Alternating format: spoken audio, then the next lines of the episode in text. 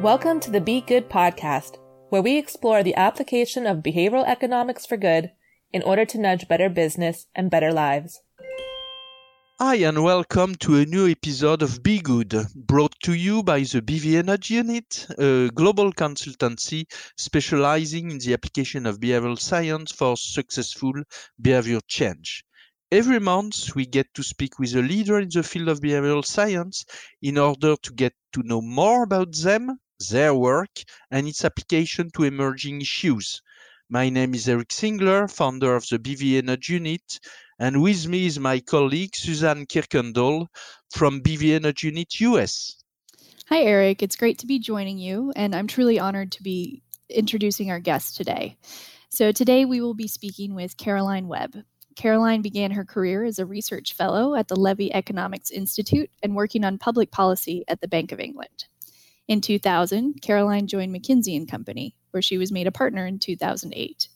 Her work centered on organizational change and leadership development, including executive coaching.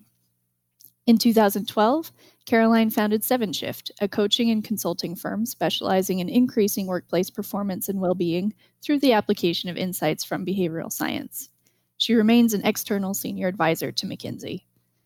Caroline is also the author of the best selling book, How to Have a Good Day Harness the Power of Behavioral Science to Transform Your Working Life, which has been published in over 60 countries and in 14 languages. Congrats, Caroline. I am uh, very happy to get in touch with you again after we first met in person some years ago in Paris when you launched the French version of your book, how to have a good day. Uh, this book is uh, really amazing. Uh, the reading has been very inspirational for me, and when I decided to write my third book, Nudge Management, it was one of the most useful resource, I have to say, along with book uh, from uh, Dan Ariely, Adam Grant, Amy Edmondson, Laszlo Bock, and I would say the big guys, but yours was really uh, fantastic. Uh, so I am more than happy and honored to have the opportunity to have another in depth conversation with you. Welcome, Caroline. Thank you. And it's wonderful to be here. Fantastic. So, Caroline, could we start by coming back to your background and your early career? So, could you tell us more about how and when you discovered the field of behavioral science? well, uh, of course, you know, behavioral science is a, a, living, growing, emerging, moving field. So I'm sure all of us can pick a number of different dates. I mean, I think, you know, a, a perfectly defensible place to start would be 1987, when I took my first economics class. I was studying um, economics for the first time. And I was really lucky. I didn't realize how lucky I was at the time to have an economics teacher that took a really uh, broad approach to the discipline and thought about economics as a way of organizing and challenging the way that we thought about human potential and performance. And so the human being was very much in the center of this, and then how that would roll up to how a system would behave uh, at a, you know a more aggregate level. And it got me completely hooked. I'd planned to be a, an astrophysicist before I took this class, so um, so that was a massive uh, redirect to thinking about um, human behavior. And I, then I worked as an economist for quite a long time and realized that mainstream economics actually didn't have that much of the uh, the behavioral spice, that sort of understanding of the human being at the heart of what what we were supposed to be looking at. And I found myself grabbing onto anything that had a kind of human pulse, you know, whether it was uh, aspects of game theory that had some sense that you might make a mistake, like trembling hand equilibrium, or um, aspects of welfare economics that showed that your preferences might not be, uh, you know, logical from a sort of purely um, transitive perspective, to use the sort of the technical word. And then, you know, reading pieces by uh, economists like Janet Yellen, who, of course, you know, we all know, uh, but she was doing work on labor economics, and she was talking about things like motivation and I remember it being so unusual in the field of economics back then that I would sort of underline and triple underline these signs, these glimmers of recognition of the human being. So, you know, I think that I actually had a, a few years where I felt pretty frustrated actually by by what was happening in mainstream economics, and then went to con- into consulting because I thought that was a way to get back to thinking about human behavior. So, and then use behavioral science very much as the foundation for my practice. Uh, as a consultant and as a coach, so you know I could pick just about any date along that along that spectrum, but 1987 is probably the best one. Yeah, it's a journey, not a destination, right? There you go. there you go. There you um, go. great. So it sounds like you've had a few influential factors there. You've got your economics professor, Janet Yellen, you mentioned. Are there any other researchers or mentors that have had a really strong influence on you throughout this behavioral science journey? Uh, well, yes. My gosh, I mean, so so many, um, and many of them you're interviewing for this wonderful podcast. So I could I could name any one of your guests actually. I mean i think certainly i would mention the power couple of uh, danny kahneman and and his uh, his wife his late wife anne treisman. Um, you know I, I, think many people know kahneman's work on the two system brain and the, the the the implications for decision making and judgment. But you know for me I found so much richness in the other aspects of his work, for example, on hedonic psychology. And if I think about what actually guides my day, the things that I do, and how I live my life, then the work that he's done on the difference between experiencing and remembering happiness um, is, has been enormously influential. I always make sure to end the day by doing a gratitude exercise that looks back on the good things of the day, to do it at the end of the day, given the peak end rule.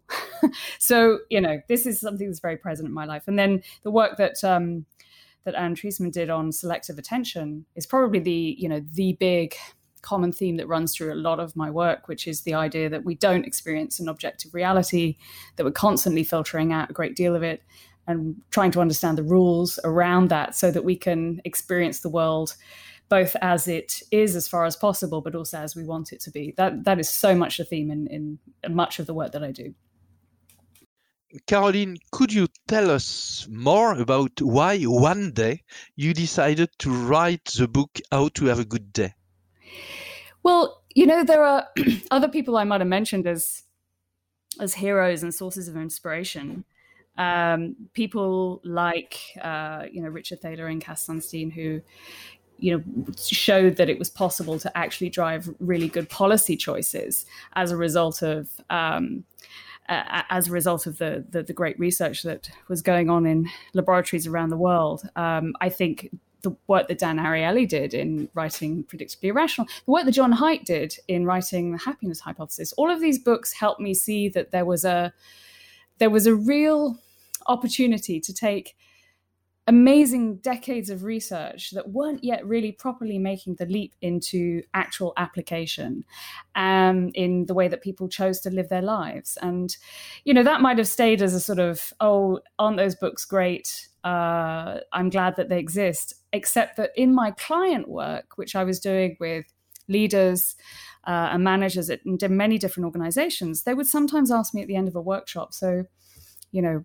have you got a book that you could recommend? And I would mention the books that I've just uh, I've just said were so influential for me, and uh, they would say, well, a couple of them said to me, "No, no, I've read those. I, what about something that puts things in the context of the workplace, like the stuff that we've been talking about, how you might organize your day, your your work, how you might think about a meeting differently as a result of behavioral science um, uh, insights. And so then I thought, okay, well maybe there's actually a need. I mean, you know, it's very hard to give so many uh, years to to a project without feeling that there might actually be someone who wants to read it. And so, you know, those clients were very they, they were they were very generous to make me feel like there was a market for it.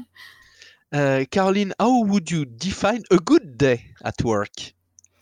Well, that's a fair question given that I've written so much about having a good day. Yeah. I mean, you know, I used to, in my organizational change work with, with organizations around the world in the public, private, social sectors, I always used to start my diagnostic process with them by doing a series of interviews where I'd ask people, what is a good day for you? Uh, what is a bad day? And how could you get more good days? And um, sometimes my colleagues were a bit freaked out by the lack of a more detailed interview guide, but I, I, tended to find that that was really all you needed. And the answers that came out were surprisingly consistent across cultures um, and, and, countries. It was really about the question of, you know, are you spending time on what you think matters most? Um, and of course there are lots of things that can get away in, in, the way of that but are you do you feel good about where you're spending time do you feel about the good good about the quality of what you're doing whether it's the quality of your thinking the quality of your interactions the quality of the impact that you have. And do you have the energy to keep doing it uh, even through ups and downs? And really it's those three questions that uh, that people would always talk about in whatever context. And so that's what uh, that's what i decided to build the book around to be highly productive, I think, is something which is a key objective at work. And you mentioned there are a lot of traps from multitasking to distraction, decision fatigue, procrastination. How could we avoid all of these traps and be productive at work? Well, you know there are any number of well going back to what i was just saying the first the first big area of of satisfaction that people feel about a good day is usually that feeling that they've spent time on things that really matter.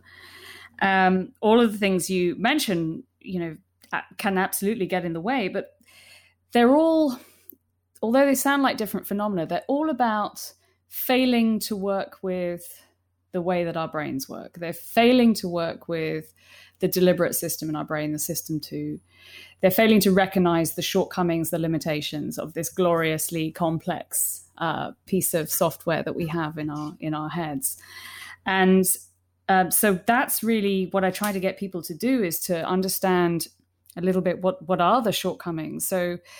Uh, and to work with that. So we know that the deliberate system finds it uh, it's it's not a it's not a system that can do two things at once that require conscious attention. If it if the tasks do not require conscious attention, then you're okay. They can run in parallel. But if um, if if two tasks require conscious attention, there's a single attentional bottleneck in the brain and uh, you encounter switching costs. And so you know that because you know this literature, but a lot of a lot of executives get to the end of the day and wonder why they're so frazzled and why they're never feeling like they're getting on top of their workload. And then to talk to them about the fact that they are, you know, probably taking 30% longer because they're multitasking the whole time and to talk to them about the fact that there might be a prize of getting 30% of their time back. I mean, of course, it's never quite so neat and clean, but just the prize of getting any time back is is a really, you know, a precious, precious thing.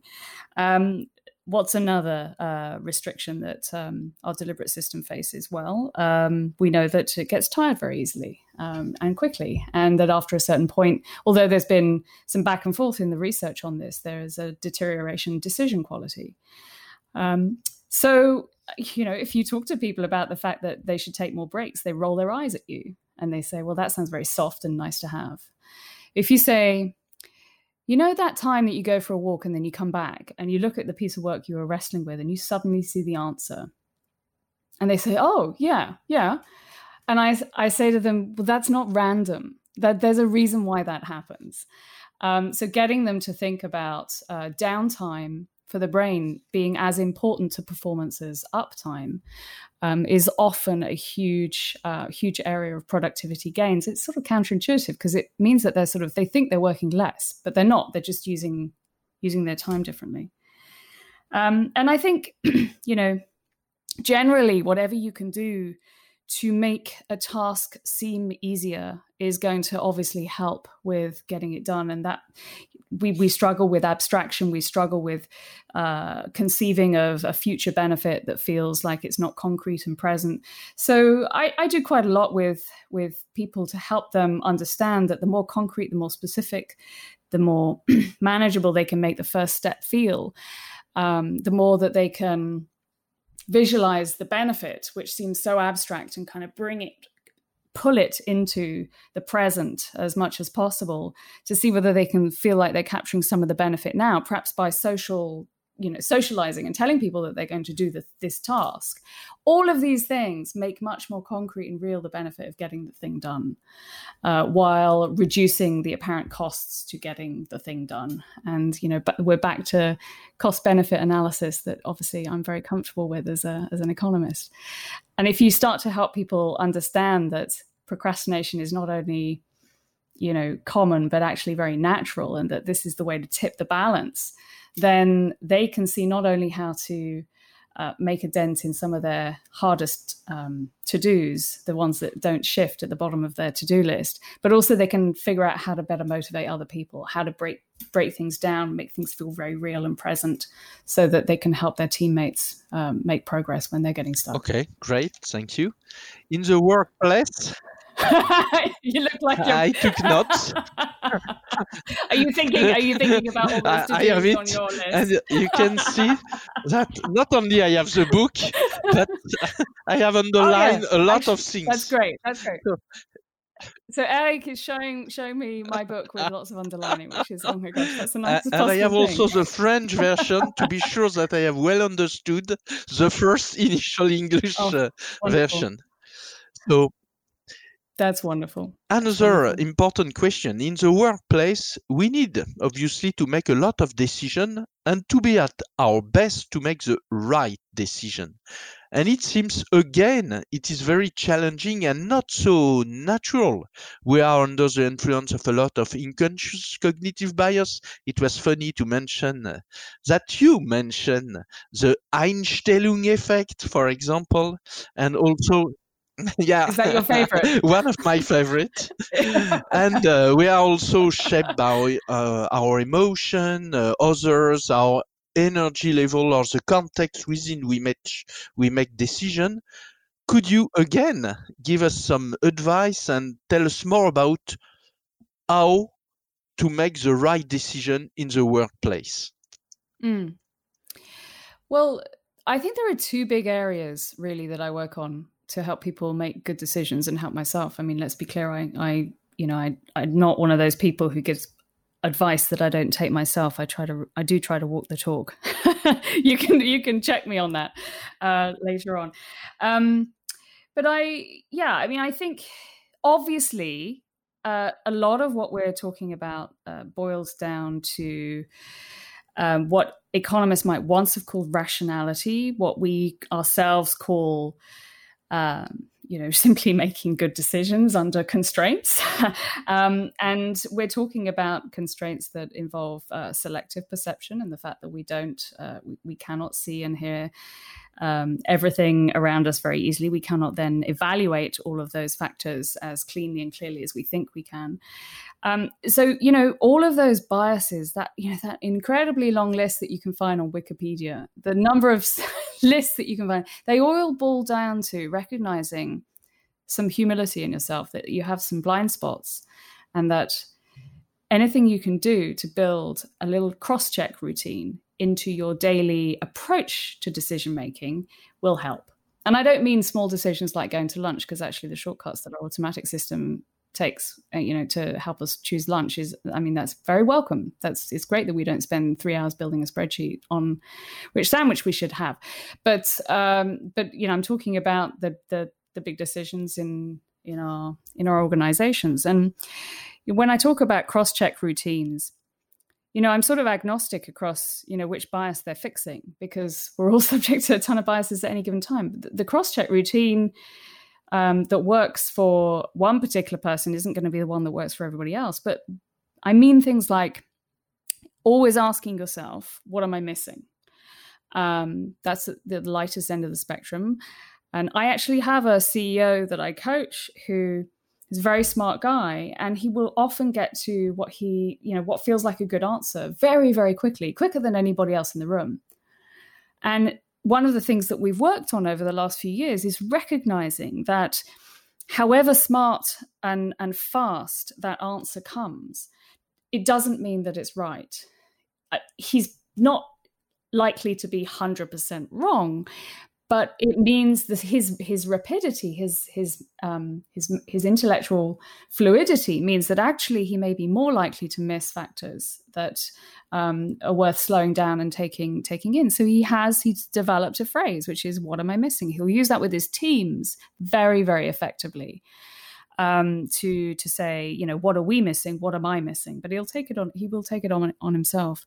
And then sometimes at the other end of the spectrum, I've taught teams. Um, I've taught an executive team at a at a bank to do the the the um, pre-mortem, the future retrospective. You, you you say, okay, it's it's a year from now. We massively screwed up. What a shame. what a waste of you know effort what was it that we missed and i remember when i was doing it with this team within it was funny i mean not funny i mean it was it was impressive within five minutes they realized that a big um, initiative that they were driving across the organization was going to fail probably because there was no bottom up engagement.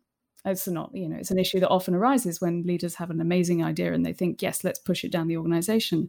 So it, they got to really quite a lot of color and depth very quickly on what people further down the organization were going to say. And that was one of the fastest pivots that i have ever seen a team make so you know i think that it's possible to weave these things into your into your daily practice but they take a bit of effort. And i you know you'll find behavioral scientists feel very differently across the spectrum on like, is this possible or is this just so automatic there's no way we can? And of course the more that you can socialize it and build it into your team settings and make it a habit uh, and and be explicit about the reason that you're making it a habit uh, the better and then you know i mean there are many other techniques that people can use like the you know the black hat and the the uh, you know devil's advocate. And you know simply frankly i'll tell you the one that i use most often is probably when i'm in a room with a group of people say okay if the discussion is skewing positive then i'll say let me hear from every single person. If there were if there were one thing that that you think might go wrong with this or that we're missing what would it be so you put that conditional on it, so it frees people's ability to kind of come forward to something critical. If people are skewing negative, then to do it the other way around. Before we throw this out completely, can I just hear from everybody what would be one thing you think is worth saving from this? And then by the time you've gone around the room, you're often in a different place. Anyway, but that's that's that's the sort of classic sort of blind spot uh, you know, being aware of the blind spots and developing a little process. Um, I do think there's a whole there's a whole other set of topics that I work on in the decision making field that is a bit less present in the behavioral science uh, community, which is about what happens when someone's brain is on the defensive. Because when you have, I mean, there's really you know solid evidence uh, on this that has built up over decades. The language has changed and adapted over time as um, uh, the imaging has got more and more refined. But we know that when someone is feeling unpleasantly stressed, so meaning something that they can't control, um, not the pleasant kind of stress that that that can come from a certain sense of anticipation.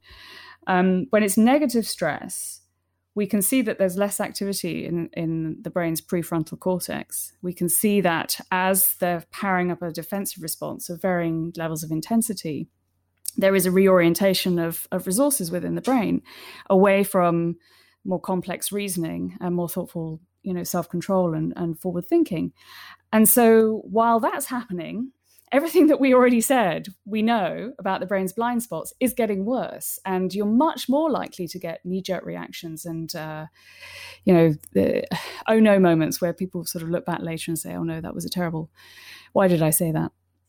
So i do find that actually a lot of the work that i do is not just on little team routines to spot blind spots but it's actually on stress management and on noticing noticing when your brain is on the defensive and recognizing this those signals early, recognizing um, that it's that that you are not going to be thinking as clearly as you might, learning how to pause, sometimes even call that out and say, you know what, I'm just, you know, I, re- I realize I'm babbling, or you know what, I realize I'm frowning, or can I just let, us just take a step back um, and talk about this, uh, you know, in a, a, little bit more depth, if you don't mind. Just anything that gives you that that moment to pause and to say, what is it that we really want to do here? What's the most important thing? And to refocus um, so that so that people can think uh, think more clearly again. And so I think that the cross check routines is good on its on on on its own, but actually, unless you pair it with uh, an ability to recognize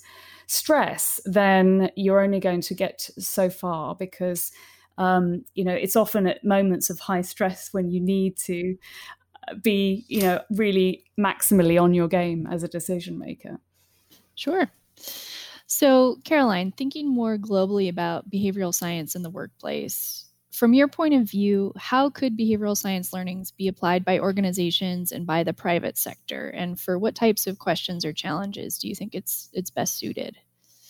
Well, I I mean I would say this, wouldn't I? But surely everything. I mean, as long as you have a human being in the frame, you want to understand how that human being is performing, uh, how to motivate them, how to get the best out of them. I mean, I, th- I think the sort of more specific answer is that when we uh, when we think about the history of applied behavioral science in the last decade or so, there was definitely a focus on policy on the policy world which is where i come from. So you know obviously that that's uh, that was very dear to my heart. And also marketing and consumer insights. And you know how do you get in effect how do you get other people to do things whether it's things they should do or things you'd like them to do? And I feel like there's a huge area of application that has been more sparsely populated uh, in the past, and I hope you know that will that will shift in the future, which is to focus on uh, performance and productivity and well-being, and to say, well, actually, there's an enormous amount of research in behavioral neuroscience, behavioral psychology, behavioral economics that can be applied to um, individual and team performance that is not just about um, is not just about you know influencing other people uh, and is not just not just about actually the quality of decision making but going much broader into um, how do you how do you help people perform at their best? Um, and i think you know that's that's where i've seen the biggest shift in the last couple of years. And uh, naturally i would because of course you know that's the space that i'm in that's the specific space that i'm in. So i'm sure you get people talk about their own their own uh, i mean we, we project our own situations into the answers um, that we give you. But um, i do i do think that uh, i do think that that is that is shifting. And i do feel that it has to because we're you know we're heading into do you remember the fourth industrial revolution that we talked about before covid and before you know this it, it was it was really um, the the thing that we most worried about was the robots. it's really hard to hard to imagine that now, but um, you know, I hope that we'll build societies that are more cohesive and um, uh, healthier in the coming couple of years. On the other side, we will still have the challenge of uh, the next sh- phase of automation um, to, uh, to, to to deal with. And so I think that the more that leaders can understand how to bring uh, the the human strengths out of their human workforce, um, the more likely human beings are to have a job to do that sits alongside the robots because if the if AI is automating everything that is repeatable and predictable what's left to us is areas that are rich in empathy and inspiration and wisdom and creativity. And there's research on what it takes to encourage all of those. And very little of that is making its way into the management curriculum at the moment. So that's that's where I see the biggest opportunity going forward. Very interesting. So, to your point about either influencing others or improving employee well being, do you have in mind some companies that you think are really great at applying behavioral science to do either of those things? Well, actually, you know what? I think that. Um, you never eh, companies organizations are like marriages you never know what it's like being inside them until you're inside them so i i'm always very careful about picking out you know specific specific companies. But I tell you what I will say is that I have seen chief learning officers in the last uh, last couple of years really start to get interested in that idea of equipping their managers with more basic behavioral science. I do think that that has shifted, and I've been doing some work um, recently with. I don't know whether I can mention their name. They're, they're, you know, a very, an incredibly large consumer goods company that is global. um, I actually worked with them for the first time about 20 years ago when I was helping them think about uh, leadership development for the first time. And, and they are so thoughtful in all the things that we've talked about, you know, the importance of, um, the importance of equipping people with an understanding of what happens to someone's brain under threat uh, an understanding of therefore what you might do to uh, to create a positive working environment that allows people to do their best quality thinking while raising challenges and you know and saying hang on we haven't thought of this or that. Um, and so they they've been really really striking in and i mean yes they have they have got my book it's true but you know they, they've been really striking in thinking about how to use behavioral science and weave it in in plain language into all of the fabric of their their hr and their leadership development programs and you know that's what i'd like to see um, more broadly you know because it doesn't have to be complex to to make a difference. Um, and I've you know I've worked on Rikers Island and talked about the way that the brain responds under stress and talked about what that means for how people handle conflict. Um, I've worked with prison officers there and you know many of the people that i was working with did not have anything more than a high school education and they were more than capable of uh, of, of playing back to me, you know, what we'd been discussing in terms of quite complex neuroscientific ideas. So I do think that, you know, I've seen these ideas be quite transformative in, in a really very large range of set, r- large range of settings that gives me confidence that this is stuff that everybody could learn. Absolutely. So, to that point about infusing behavioral science thinking and learning within organizations more broadly, what advice would you give to businesses and their practitioners to do that? Hmm. Well, I would um, I would start with a few simple ideas um, that are not super complicated. So I would start with the idea that uh, your deliberate system needs to uh, needs to have the right conditions in order to perform well, uh, so that that fits very neatly into uh, discussions that people are having about performance. And I would teach them about what happens to the brain in defensive mode, and then um, use that as a jumping off point to um, to then talk about well what does that mean for how you might run your teams? And it's very easy for me to come and say oh you should do that and you should do this and you should do that. But i think actually one of the things we know from our own research uh, in this field is that people feel much more attached to things that they've worked out for themselves. So, you know, if you remember the classic um, Ellen Langer lottery ticket uh, study, where you know, people are much more attached to a lottery ticket that they've written a number on themselves. Um, I've found time and again that the more you can lay out some principles and then say, well, what do you think this might mean for how you would run your team, how you would, you know, run your organization? There's more ownership, and of course, I can be there as a coach. Uh, you know, a behavioral scientist can be there as a kind of advisor, but once you've got the basic ideas in place, people can kind of quite readily see that this how this might translate into real life changes in in their teams and their organizations. Um, and I do think, you know, just keeping people focused on the benefits that this is not just about um, this is not just about being nice. This is about creating an organization, an environment, a culture where everybody wants to work and everybody wants to do their best work. I would like to ask you something, which is one key topic for me. If you had to convince a leader to apply behavioral science principle in his or her organization, what would be the key benefits that you would highlight? Uh, well, I, th- I, think this goes back to what I was just saying, but I mean, to, to add to that, what I would, a little trick that I have used where I'm trying to get people to um, perhaps think about um, behavioral issues in a way that they haven't before is I, I get everybody knows the difference between a good day and a bad day on in themselves. Um, and if you get them to say, okay, well, how productive and how brilliant are you on your best day?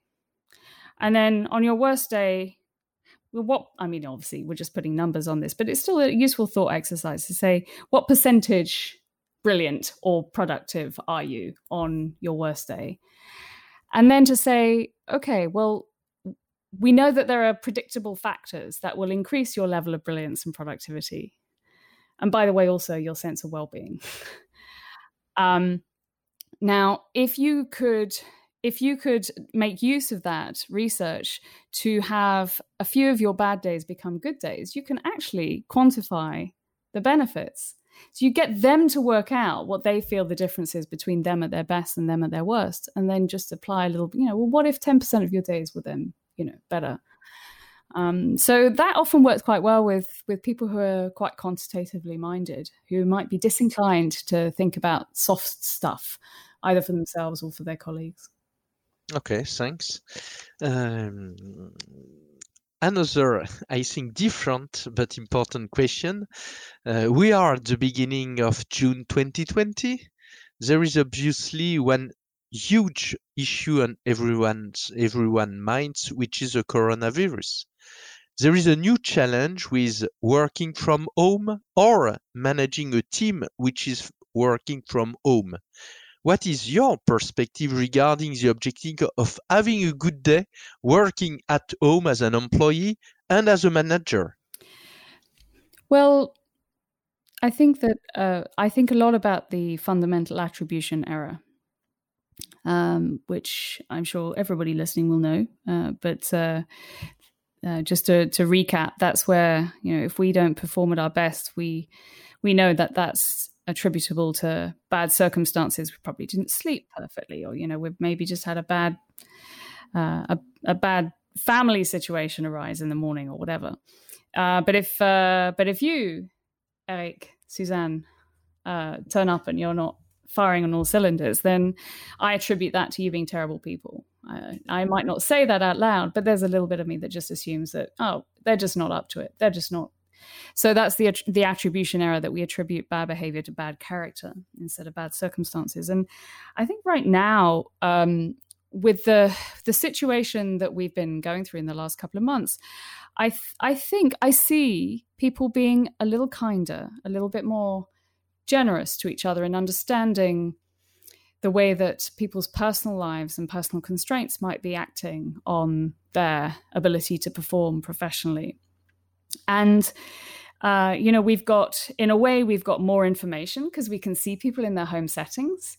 In a way, we've got less information because we're not really physically with them. And so we don't, you know, we don't necessarily get some of the information that you would get from being uh, f- physically present, but you get quite a lot of information.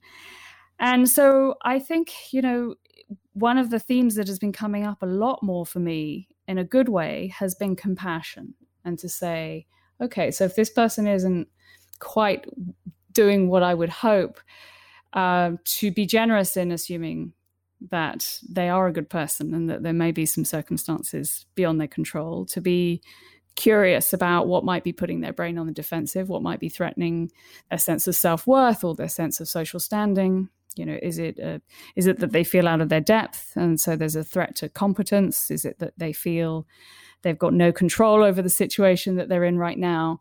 So they're challenged in, on the dimension of autonomy. I mean, frankly, you know, for many of us right now, we're dealing with daily challenges to our feelings of autonomy and competence, which put us slightly on the defensive almost all the time. And so I think just, you know, getting curious about that and then being appreciative, recognizing that one of the surest ways that we can take someone off the defensive is to be genuinely appreciative of something, some aspect of what they've done or who they are. And people sometimes say, well, you can't just make stuff up, you know. And then I say, well, you, you don't always have to make, you don't have to make stuff up in order to say something nice to someone. There's usually something you can say to appreciate, you know, someone's effort, someone's willingness to to to try. If even if you don't love the outcome you can say i really appreciate the depth in which you've gone to thinking about this or um and i think you know that that obviously um is something which is good at all times but when we are losing a part of ourselves when we're working from home right now. For many of us, it feels that we're a little bit cut off and that we're a little uh, on the on the back foot the whole time. Um, I think that that is you know that that is something that's that's been more important in the last couple of months, and I'm hoping that that will continue to be very present. That feeling of active compassion. So, speaking of the future, we have one last question of looking a little bit further ahead. So, the behavioral science publication recently asked the behavioral science community to write articles about what they think the future of BE is going to look like. What is your vision for the future of our field? I think I'd like to see much more integration between neuroscience, psychology, and economics. And I, I, I particularly mean more integration of the neural correlates of the behavior that uh, being is being described in you know other in disciplines other other areas in in behavioral science. And so you know when i think about some of the most uh, interesting uh, breakthroughs in the work say on altruism like by Molly Crockett. Uh, she's professor at Yale. She's definitely a neuroscientist, but she's in the Yale in, in Yale's um, psychology department. And I've been at an event with her where she talked about behavioral economics, and she to me is the embodiment of someone who is spanning these three domains just so beautifully, and we get so much richness from understanding what is going on in in the brain while we're making uh, this decision or we're feeling this way about a you know um, some choices that we're needing to make. And in particular i think you know yes i think we have uh, integrated thinking about system one and system two. We've done less to think about the brain under stress and under pressure and what that what that implies. And i do feel that, as, as I mentioned earlier on, that we get to such uh, we get to a greater degree of clarity if we if we start to integrate thinking about the brain's reward system and survival circuits to use um, Joseph Ledoux's term. If we if we integrate that thinking, we start to notice that the list of the list of 200 biases starts to come down to okay, actually, we are seeking to maximize uh, what's rewarding. Our sense of what's rewarding is way broader than what economists used to think, but it's going back a little bit to what we might have said the worldly philosophers said, which was what economics used to be known as. Um, and to to say actually there's this huge range of things that we see as fundamentally rewarding that we're seeking to maximize and there's a range of things that we see as threatening which we're seeking to minimize and then i think that would give us a much cleaner sense of um, sense of you know where where our gaps and our, our challenges are as human beings. And we'd be navigating these long lists of biases perhaps a little less. Wonderful. Well thank you caroline so much again for joining us today. This is an absolutely fascinating conversation. Is there anything you want to leave our listeners with um, perhaps where they can find out more about you and all of your amazing work? Oh thank you. Well there is a website howtohaveagoodday.com and uh, there's a lot of resources there. You can search on different topics from uh, priorities and productivity through thinking and relationships and uh, influence and resilience and energy.